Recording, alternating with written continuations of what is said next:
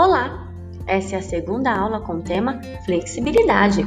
A aula anterior, nós abordamos teoricamente o conceito e realizamos uma atividade teórica.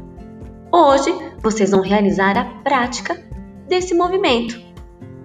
Escolha um exercício que treine a flexibilidade e poste a sua prática, foto ou vídeo realizando esse exercício.